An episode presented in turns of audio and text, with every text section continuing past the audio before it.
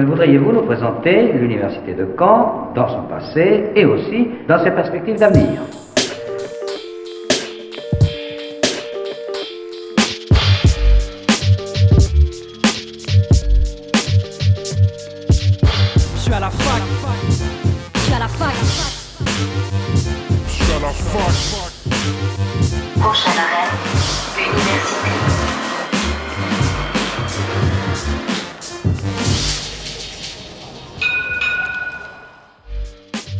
Bonjour à toutes et à tous, nous sommes le mercredi 27 mai, il est midi et vous écoutez la dernière de Fake News pour cette année, votre émission sur l'actualité des campus canés sur Radio Phoenix. Au programme de cette émission, nous serons avec Georges Travers, président de l'association des Amis de l'Université de Caen. Il nous expliquera quelles sont les activités proposées par ces anciens pensionnaires des différents campus canés. Qui est Nicolas Politis? Ce sera l'objet de notre dernier portrait de BU. Cette semaine est aussi la dernière semaine du compte Instagram Réflexion. Pour clore la saison de découverte euh, du monde de la recherche, nous serons avec Florine, doctorante en littérature. Enfin, nous découvrirons une nouvelle association présente lors du focus d'AnimaFac. Sans plus attendre, rejoignons tout de suite mon invité du jour. L'invité du jour sur Fake News. Bonjour Georges Travers, euh, vous êtes le président de l'association des Amis de l'Université de Caen. Cette association a été créée en, septembre 2013 euh, sur une idée d'une ancienne présidente de, l'université. Elle a pour euh, but principal de, regrouper des, anciens, entre guillemets, de, l'université, que ce soit personnel ou étudiant, pour valoriser et faire connaître l'université de Caen au, grand public. Est-ce que c'est plutôt bien résumé votre association, ce que je viens de dire? Oui, bonjour d'abord. Euh, c'est très bien résumé. Effectivement, cette association a été créée en 2013 sur le souhait du, de Josette Travers qui avait exercé la fonction de présidente de l'université de Caen euh, à deux reprises, mais la dernière reprise c'était de 2006 à 2012, date à laquelle elle a fait valoir ses droits à la retraite. Mais il lui semblait que on ne connaissait pas assez bien l'université de Caen. C'est vrai pour le grand public, c'est vrai pour les décideurs, ceux qu'on appelle ainsi.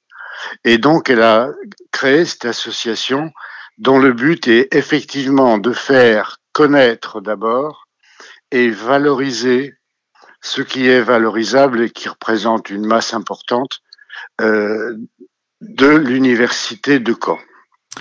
Et quand on dit valoriser, pardon, quand on dit valoriser, c'est sur tous les plans, y compris le patrimoine magnifique de cette université de Caen et de ses différents sites.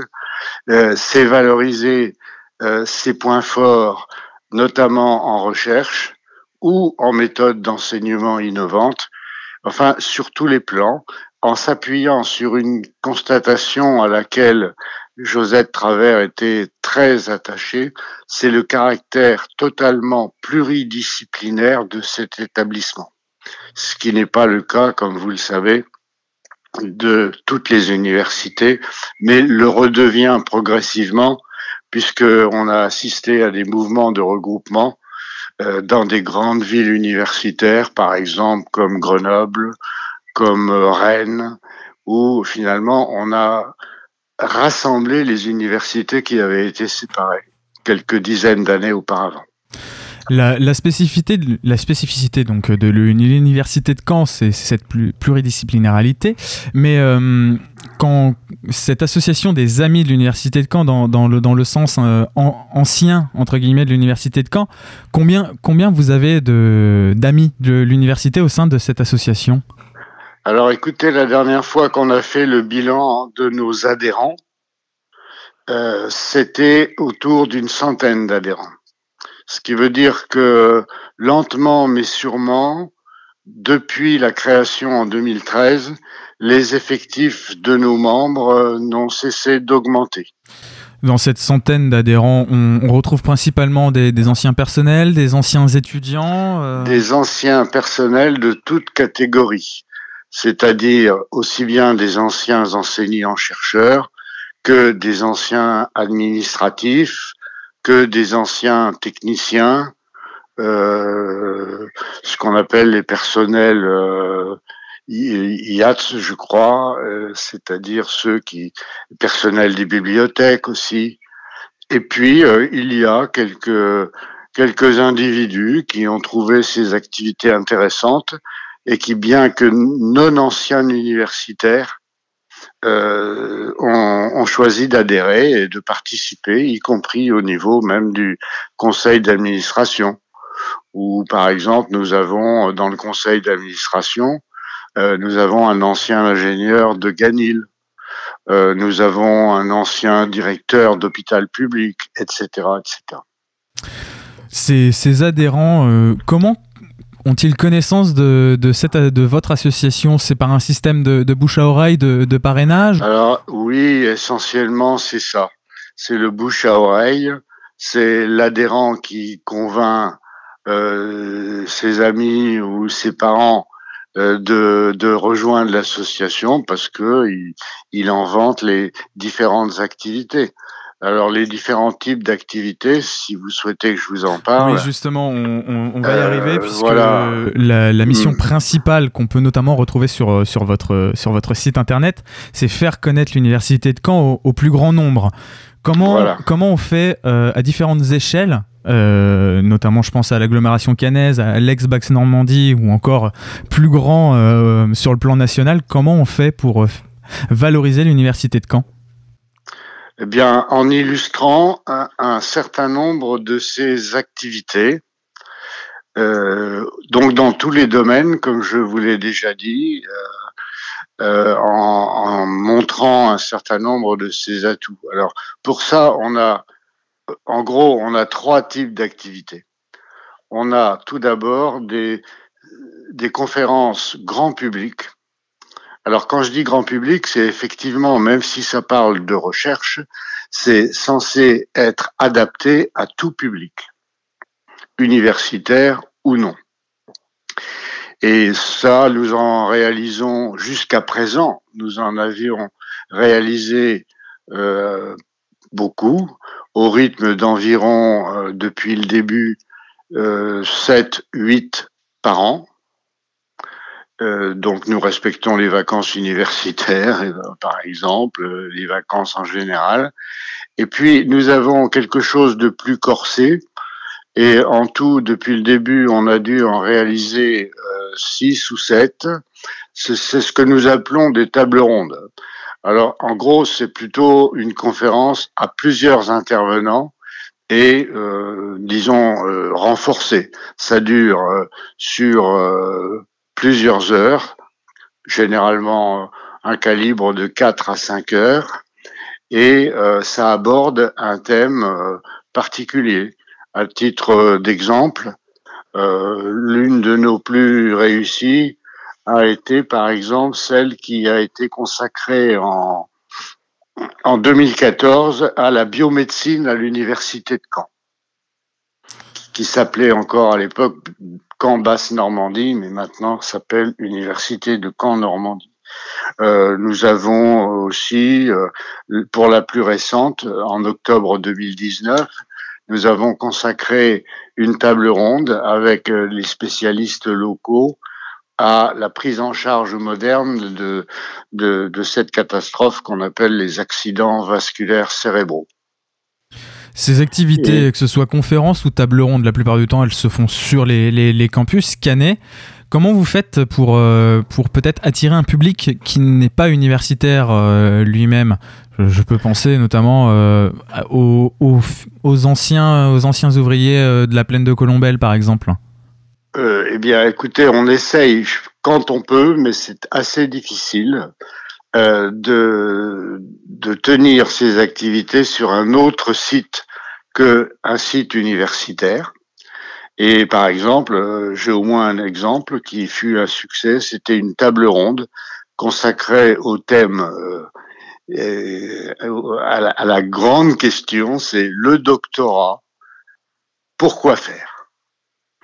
Et là, par exemple, on a eu euh, eh bien des industriels qui sont venus nous expliquer pourquoi c'était important pour eux de recruter d'embaucher des docteurs de l'université de Caen. Parce que nous vivons dans un pays où l'industrie préfère embaucher un ingénieur, c'est-à-dire un bac plus 5, que d'embaucher un un docteur, c'est-à-dire théoriquement un bac plus 8 et des fois bien plus que 8.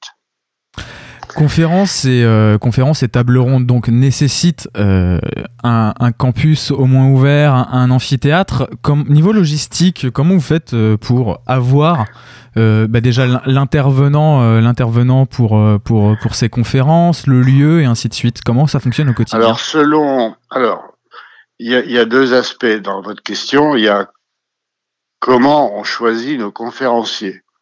Eh bien, nous les choisissons à la suggestion des différents membres de notre association qui sont, euh, c'est vrai, plus ou moins intéressés par tel ou tel secteur de la science ou de la biologie ou de la médecine. Et donc, c'est par connaissance que nous contactons ces conférenciers. Par exemple, la, la toute première, les deux premières conférences euh, en 2014, c'était euh, bien obligé de commencer par l'histoire de l'université de Caen. Et ça a été donné par une historienne, qui d'ailleurs fait partie de notre conseil d'administration. La deuxième, euh, ça a été donné sur le thème de l'université de Caen pendant la Seconde Guerre mondiale par un historien euh, spécialiste de la Deuxième Guerre mondiale, c'est-à-dire le professeur Jean Kélia etc., etc.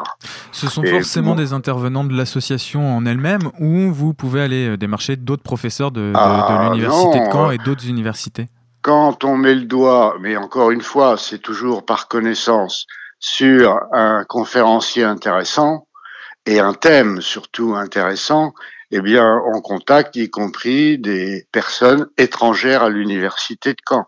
Ça veut dire des universitaires euh, originaires euh, provenant d'autres universités françaises, euh, ou bien des, personnes complètement extérieures à l'université. J'ai deux bons exemples à, à vous donner.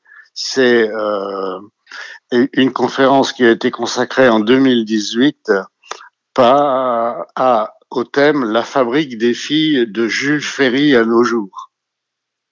Très intéressant et conférence donnée par une professeure de sociologie de Paris-Sorbonne qui s'appelle Rebecca Rogers. Euh, L'une de nos dernières qui a intéressé particulièrement et qui est d'actualité, c'était le microbiote, une révolution en médecine. Le microbiote, vous savez, ce sont ces milliards de milliards de bactéries qui nous, qui nous habitent et sans lesquelles nous ne pourrions pas vivre. Et ça, a des, ça ouvre des perspectives médicales absolument révolutionnaires. Et cela, nous avions fait appel à une des spécialistes, des grandes spécialistes françaises, qui est le professeur Geneviève Herry Arnaud, qui appartient à l'université de Bretagne occidentale. Justement, ça nous ça nous permet de basculer sur euh, sur un sujet euh, un peu plus d'actualité avec euh, avec cette épidémie et notamment de, de Covid 19. Vous vous retrouvez avec une université fermée. Euh, oui. J'imagine que vos événements se sont retrouvés annulés les uns après les autres. Comment on fait ah, pour oui, l'association vivre? Comment on fait pour faire vivre l'association dans, dans ce cas? Alors, eh bien, écoutez, nous restons en contact euh, entre nous, notamment euh, les 12 membres du conseil d'administration. Euh, dès, qu'on, dès que l'embargo, entre guillemets, sera un peu levé, nous essaierons euh, de nous réunir en respectant les consignes, bien entendu, pour prévoir le programme à partir de septembre. Nous avions un programme qui était prévu jusqu'à fin juin, euh, avec euh, en particulier une conférence sur la ville verte euh, par une géographe euh, spécialiste de géographie de la biologie et en particulier des arbres. Et ça a été évidemment annulé. Nous avions, c'est le troisième type d'activité que nous développons.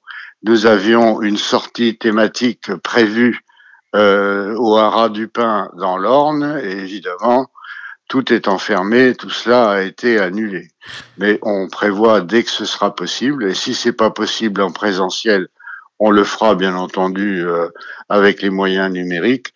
On prévoit de réalimenter notre programme pour, euh, disons raisonnablement, septembre et au pire, j'espère, octobre. Justement, pour cette rentrée, euh, vous allez faire quoi? Décaler simplement euh, ce qui était déjà prévu et ce qui a été annulé On va se donner un petit ballon d'oxygène en termes de, de, chronologie.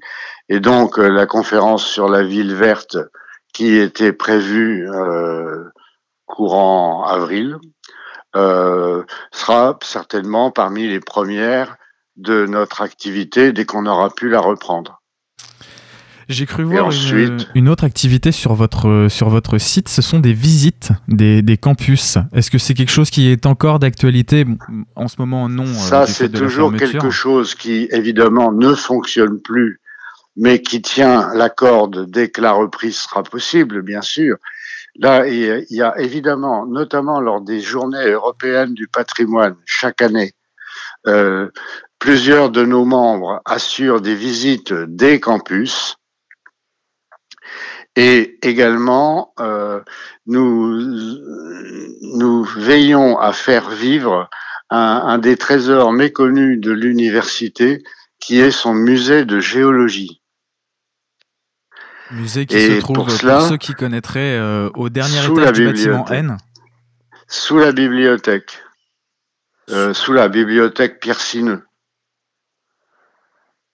Il y a une petite entrée avec un plan incliné qui euh, est à droite de l'entrée actuelle de la bibliothèque Pierre Sineux, qui normalement va changer de côté, et qui recèle des, des trésors de géologie, et en particulier le plus vieil échantillon de pierre trouvé en France métropolitaine.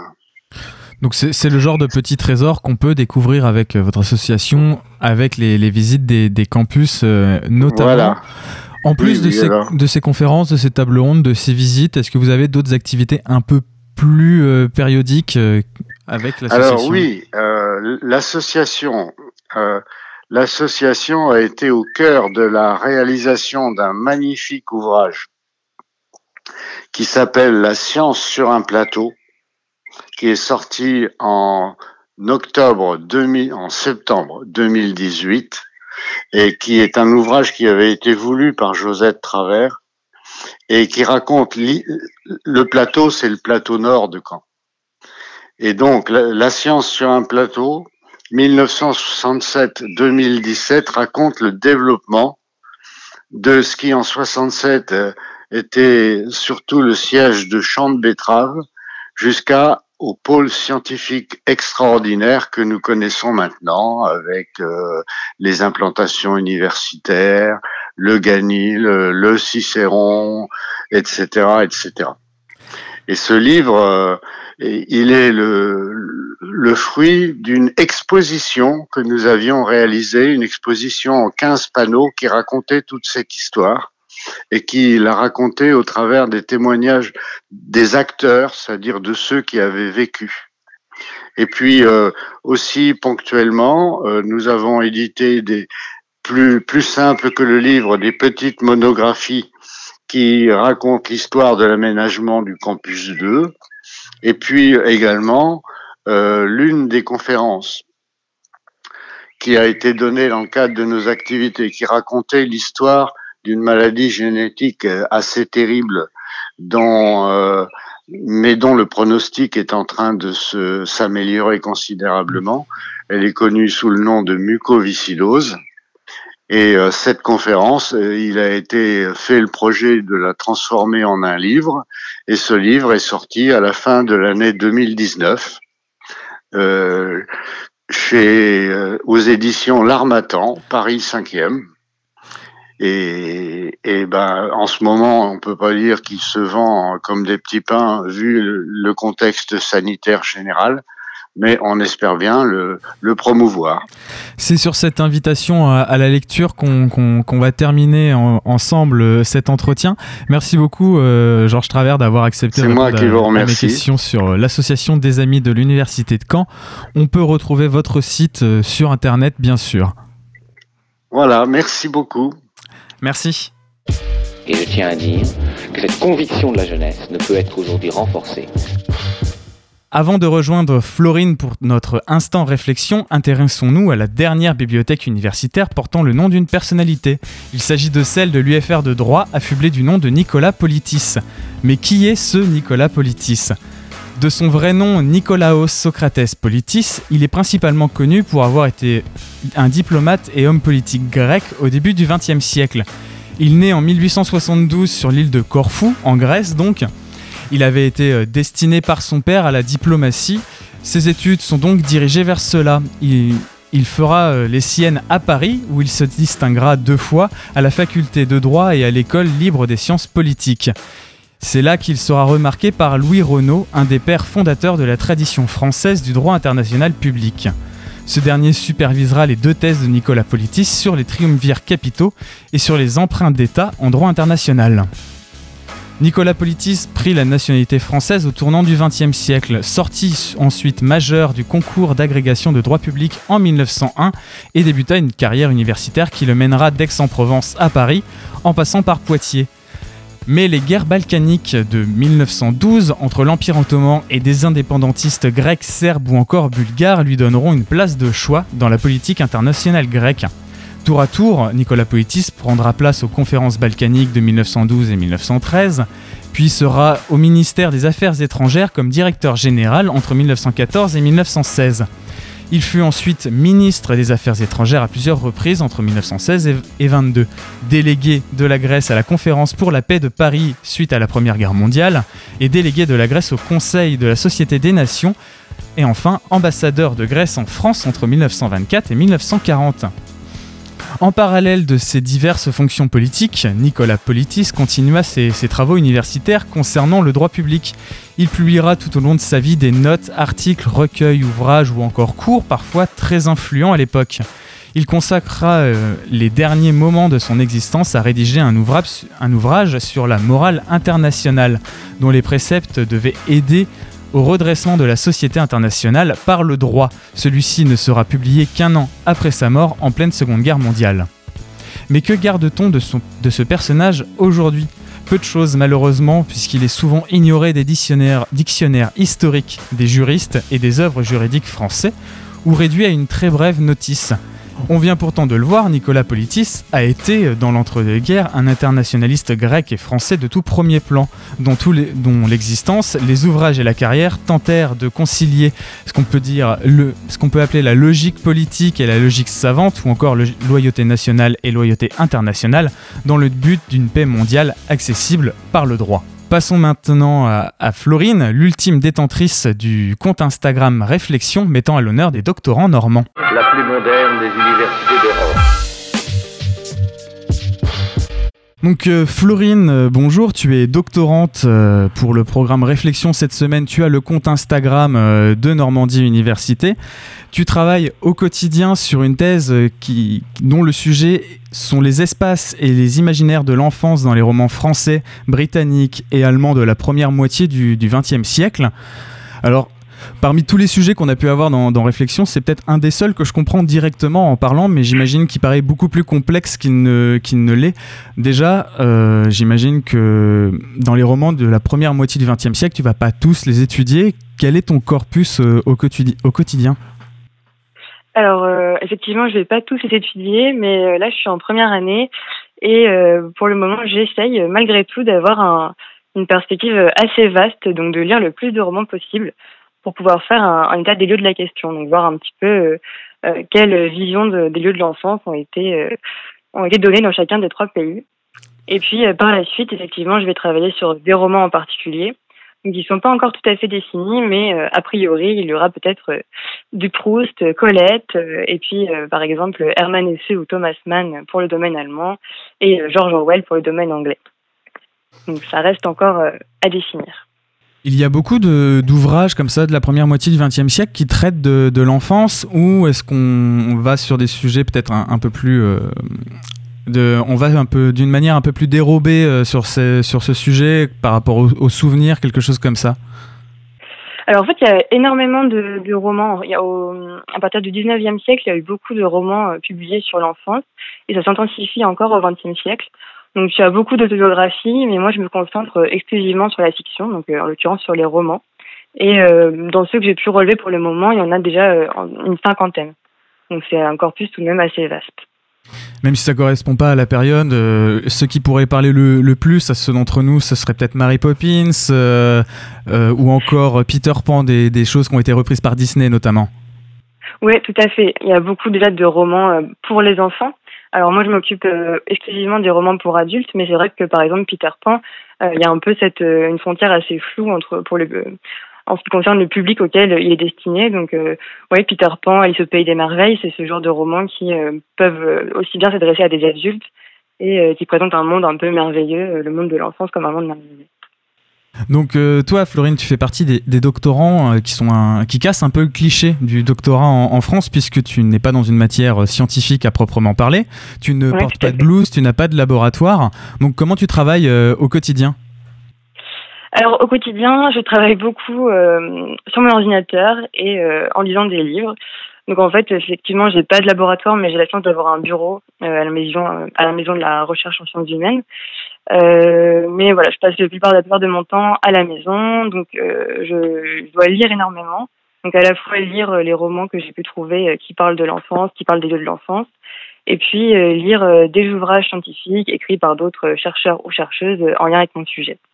Et l'idée, donc une fois que j'ai lu tous ces romans et tous ces ouvrages scientifiques, c'est de pouvoir construire une réflexion à partir de, des connaissances, à partir de ce que j'ai pu remarquer dans les romans, et donc de comparer euh, les visions de l'enfance, des lieux de l'enfance dans les différents romans, et ensuite de rédiger la fameuse thèse. Depuis le début de l'année, euh, avec les, les, autres doctorants du, du programme Réflexion, on, on, remarque deux grandes tendances sur notamment le, le choix du, du, sujet de, de thèse. Soit c'est mmh. du hasard euh, au plus total au fur et à mesure euh, des, des, cursus universitaires de par des rencontres, soit c'est quelque chose qui est tracé depuis, depuis un moment et les, différents doctorants veulent travailler dessus. Pour toi, c'est s'intéresser à l'enfance dans, dans, les romans du début du XXe siècle. C'est quelque chose qui t'a marqué euh, avant ou au fur et à mesure, notamment par le biais de la licence, du master, c'est ce sujet qui, qui est apparu? Alors effectivement, ça a commencé euh, dès euh, le master. Dans mon mémoire de master, j'étudiais déjà le rapport entre l'espace et la littérature. Et euh, j'ai commencé à m'intéresser à la question de l'enfance. Alors, euh, en la reliant à celle de l'espace dès mon mémoire, mais aussi euh, à travers un article universitaire que j'ai eu l'occasion d'écrire en suivant la création d'un spectacle, le Ballet Royal de la Nuit. Et donc, euh, voilà, j'ai eu très envie de commencer un doctorat en reliant ces deux questions, l'espace et l'enfance.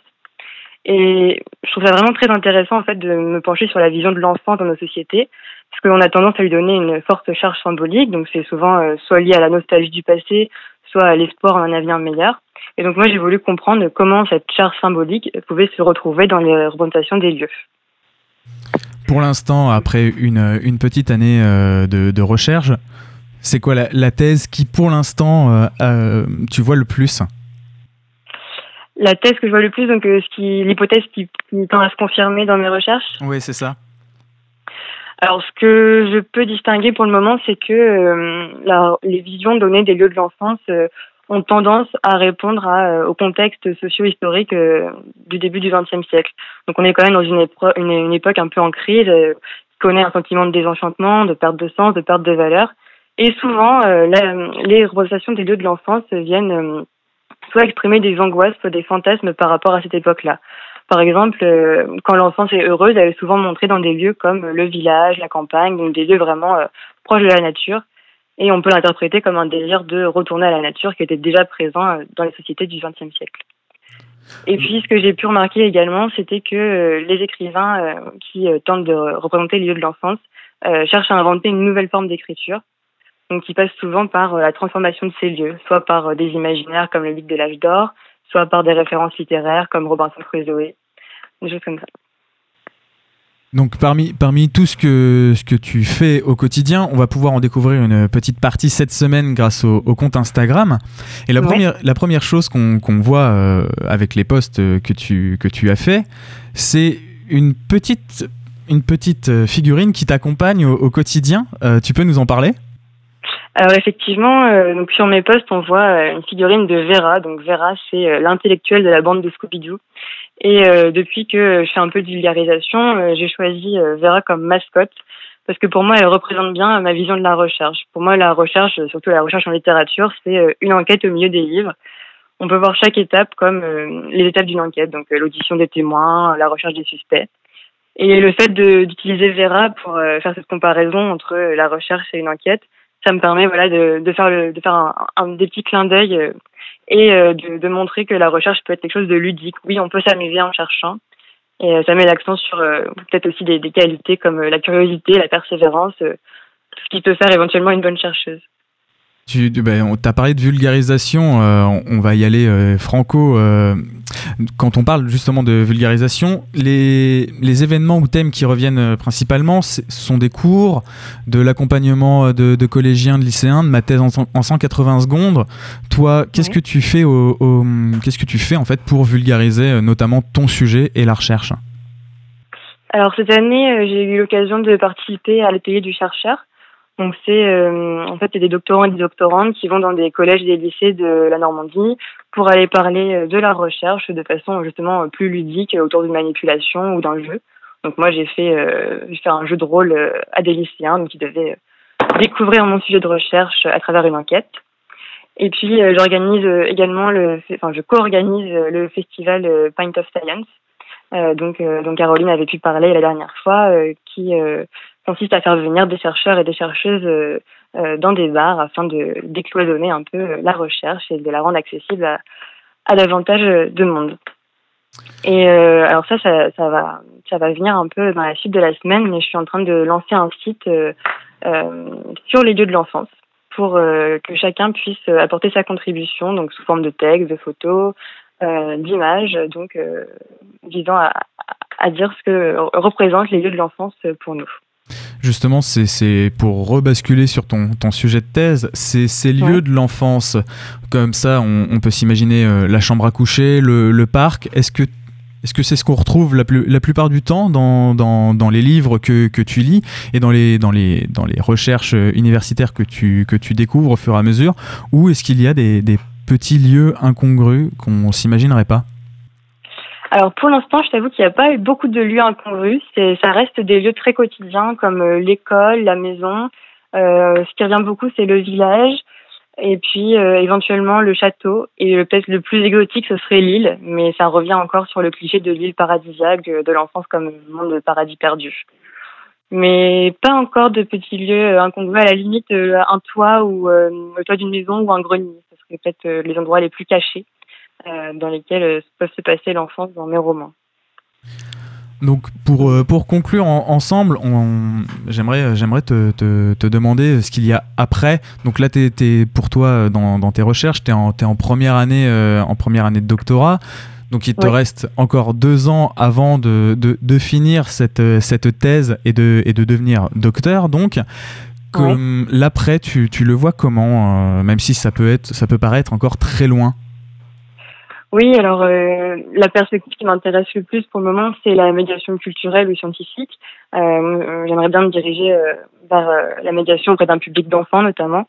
donc comme tu as pu le voir, je suis très intéressée par la vulgarisation et je trouve ça génial de pouvoir transmettre voilà des connaissances de façon ludique. J'aimerais bien donner envie aux enfants de lire, d'écrire, de voilà de connaître le monde. Et puis euh, l'autre euh, l'autre branche est évidemment la recherche, mais euh, actuellement en sciences humaines et en particulier en littérature, il y a peu de postes, d'où aussi le, la nécessité et, et l'intérêt de, de s'ouvrir à d'autres à d'autres horizons et de cumuler un peu les expériences, notamment en vulgarisation. En tout cas, merci beaucoup Florine d'avoir accepté de répondre à, mes questions. Donc pour rappel, tu as le, compte Instagram euh, Réflexion toute la semaine pour faire découvrir euh, tes recherches et euh, ton, domaine universitaire. Pour, finir ensemble, parmi tous les livres que tu as lus, est-ce que tu en aurais un à conseiller à nos auditeurs? Alors oui, je conseillerais Un peu d'air frais de George Orwell. Le titre anglais c'est Coming Up for Air. C'est euh, un livre très drôle. C'est un quarantenaire euh, un peu désabusé qui décide de revenir dans son village d'enfance. Et voilà, c'est à la fois drôle, euh, poétique. je pense que c'est une expérience qu'on pourrait tous vivre si on retournait sur nos lieux de l'enfance. Donc je vous le conseille. Merci beaucoup en tout cas et puis bonne continuation pour, pour ton doctorat. Ben, merci à toi, merci à tous. Et je tiens à dire que cette conviction de la jeunesse ne peut être aujourd'hui renforcée. Avant de conclure cette dernière de la saison, retrouvons Let's Go, une des associations présentes lors du focus d'AnimaFac début mars. Eh bien, nous sommes toujours en direct du focus de Caen. Euh, et euh, là, actuellement, nous recevons du coup Clément de l'association Let's Go de Tours. Donc, euh, ceux de, de, Radio Campus doivent, en ont déjà entendu parler via AnimaFac. Bonjour Clément déjà. Bonjour à vous tous. Bonjour. Salut. Et est-ce que tu peux nous parler du coup de ton association? C'est quoi? Vous faites quoi? Je sais que vous participez beaucoup avec AnimaFac justement. Est-ce que vous pouvez nous parler de vos liens aussi? D'abord, c'est quoi Let's Go? Alors, Let's Go, c'est une association qui euh, euh, veut euh, utiliser les espaces vacants qu'il y a en centre-ville pour en faire des lieux, des tiers-lieux autour de la culture, de l'environnement. donc on travaille en fait avec des associations étudiantes et, euh, et des partenaires, euh, euh, des entreprises et des acteurs locaux.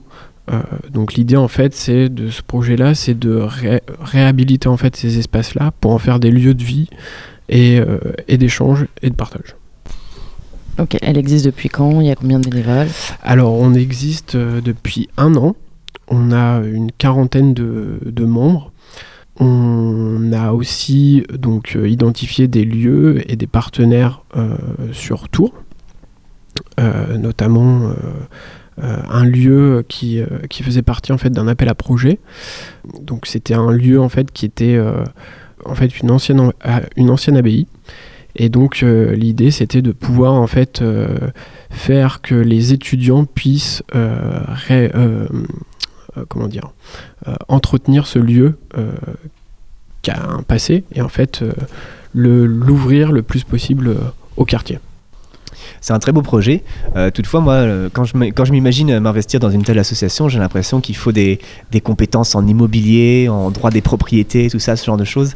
Qu'est-ce que, comment ça se caractérise un, engagement dans l'ESCO, auprès de l'ESCO, au sein de l'ESCO? Alors justement, c'est un, un, projet qui se veut coopératif. Donc en fait, on, on essaye de justement d'avoir des profils euh, différents et euh, complémentaires. Euh, chacun a sa spécialité. Moi, par exemple, j'ai fait des études en comptabilité. Et je suis pas forcément dans l'immobilier, mais pour autant, il y a des gens, il y a des étudiants aussi qui ont des compétences. On travaille, on a travaillé du coup avec un architecte. enfin voilà, on essaye de trouver justement des personnes qui ont les compétences pour porter ce projet-là. Euh, Let's Go, c'est quelque chose donc depuis un an à Tours. Ça n'existe qu'à Tours ce genre d'initiative ou est-ce que toi tu as eu écho peut-être d'autres associations, euh, peut-être à Rennes, Brest, puisqu'on est dans, le Nord-Ouest ou encore Caen, même si je pense que ça n'existe pas à Caen, j'en ai pas le souvenir. Alors oui, en fait, moi cette euh, cette idée, elle m'est venue en fait par des voyages en fait et à l'étranger puis aussi en France. Euh, notamment à Paris en fait, où là il y a, vraiment des lieux qui, euh, ont émergé euh, via des associations ou via des coopératives. Et, donc c'est vrai qu'à Tours, il n'y avait pas encore ce, a pas encore ce, type de lieu, et on a bien déterminé qu'il y avait un besoin, notamment des, des, des assos étudiantes, qui avaient besoin d'un lieu un peu plus central pour développer leur projet. Euh, et, donc c'est pour ça qu'on s'est lancé dans, cette, euh, cette aventure.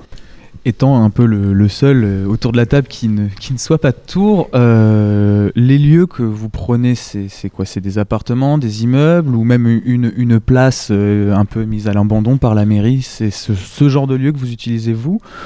Ou c'est plus du bouche à oreille avec peut-être par-ci par-là un, un, appartement de quelqu'un qui, qui vit et a de la place C'est quoi le genre de, lieu que vous reprenez? Alors c'est des lieux qui sont euh, inoccupés. Euh, euh, notamment en fait on, a identifié en fait deux, deux partenaires donc propriétaires, donc la, la, collectivité, donc la ville de Tours, et, et les promoteurs en fait qui lors de leur réalisation en fait immobilière ont une phase en fait euh, où en fait le lieu n'est pas euh, est inoccupé parce qu'il faut faire des permis de construire des choses comme ça et ça peut prendre des fois plusieurs années. Et donc l'idée c'est de pouvoir utiliser cet espace euh, temporaire en fait pour pouvoir bah, développer des projets associatifs ça me fait écho. Euh, actuellement sur Radio Phoenix, on a des émissions euh, municipales. Il y a un des candidats, euh, le candidat PS, Gilles Déterville, qui parlait de, réutiliser la maison d'arrêt qui va bientôt être fermée à Caen pour donner place aux associations culturelles, notamment canaises. Est-ce que si à Tours ce genre d'idée se proposait, c'est votre mission à vous? Alors j'ai pas très bien compris. Là. Alors euh, la, maison d'arrêt canaise va, va, fermer euh, dans, dans, pas longtemps euh, pour être décalée dans une, dans une autre ville aux alentours, de la, aux alentours. Et il y a un des candidats à la mairie actuelle qui propose de reprendre ce lieu, que la mairie de Caen reprenne ce lieu pour le, le donner un peu aux assauts culturels. Est-ce que ce genre d'initiative, du coup, c'est quelque chose qui rentrerait dans vos attributions si c'était fait à Tours? Tout à fait, tout à fait. On a eu euh, la chance en fait de rencontrer euh, divers euh, candidats en fait aux élections et certains portent, aussi ce, projet-là et, et, ont pu aussi en parler avec les citoyens. L'idée vraiment de ce, projet-là, c'est que ça soit en fait les, les utilisateurs de ce lieu qui s'emparent de ce lieu en fait, que ça soit pas une personne ou un collectif qui qui impose en fait leurs idées. C'est un projet assez fou. Euh, quelle a été, quelles ont été les inspirations euh, pour, euh, pour les membres de Let's Go actuels, si, si, les fondateurs font encore partie de l'association un an plus tard Quelles ont été les inspirations les, Comment l'idée est venue de, de, se saisir de ça en tant qu'association étudiante? Bah en fait, c'est en discutant entre nous, on avait des, des profils et des parcours assez différents. Et on avait eu, euh, on a eu quelques expériences en fait à l'étranger. Et à l'étranger, il y a eu, euh, il y a justement ce, phénomène qui s'est un peu développé. Et on a voulu justement bah, développer ça en fait euh, sur le territoire tourangeau. Et du coup, le fait d'être une association étudiante, est-ce qu'il y a un petit coup de pouce de l'université ou bien, ou bien le réseau AnimaFac aussi, comme vous en faites partie, vous permet d'avoir des, billes, des, des ficelles à tirer grâce à ça? Bah justement là sur euh, le focus euh, il y a eu un enfin il un atelier justement sur euh, la ville idéale pour pour les étudiants. Et c'est vrai qu'on a pu discuter discuter par rapport à ce, projet de tiers lieu ça c'est ça a été intéressant. Et concernant l'université on a encore on encore à, à discuter voilà donc, euh, comme tu l'as dit, là, vous êtes dans votre première année d'existence. Euh, est-ce que vous avez déjà quelques opérations à votre actif ou vous êtes encore euh, dans, dans le tâtonnement de terrain pour pouvoir, dans, dans, les prochains mois ou prochaines années, réussir à avoir ce tiers-lieu? Alors on a, lors de la première année, en fait, on a, on a eu l'occasion de pouvoir développer des événements éphémères.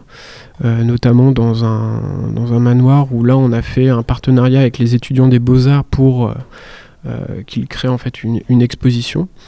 On a fait aussi appel à des, des groupes locaux pour des concerts. Et on a, on a proposé aussi des, des produits locaux de producteurs de notre, notre, notre, notre ville.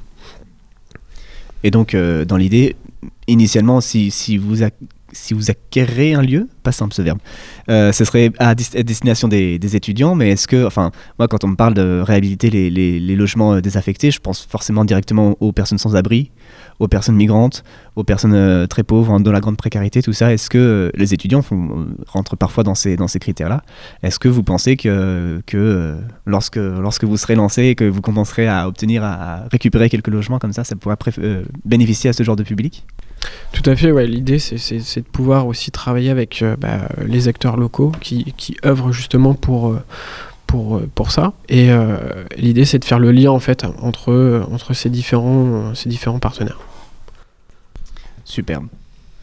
On peut vous retrouver sûrement sur des réseaux sociaux pour pouvoir euh, voir votre activité et euh, peut-être même aussi devenir bénévole dans cette association. Du coup, est-ce qu'on peut vous retrouver sur euh, Facebook, Twitter, Instagram? Alors, on a une, une page Facebook, donc c'est Asso Let's Go. on a aussi un site internet où là, on a, vous pouvez retrouver justement notre projet. Et, et puis, n'hésitez pas à nous contacter par, par mail ou, ou par euh, Facebook. Euh, on serait heureux de, que vous rejoigniez euh, cette réflexion. Bah, merci beaucoup d'être venu sur ce plateau pour parler de Let's Go, donc une association de Tours pour avoir un tiers-lieu étudiant. Merci et on se retrouve tout de suite avec possiblement une nouvelle asso. La plus moderne des universités d'Europe. Fac News, c'est maintenant terminé pour aujourd'hui et pour la saison. Merci de m'avoir écouté chaque semaine depuis septembre.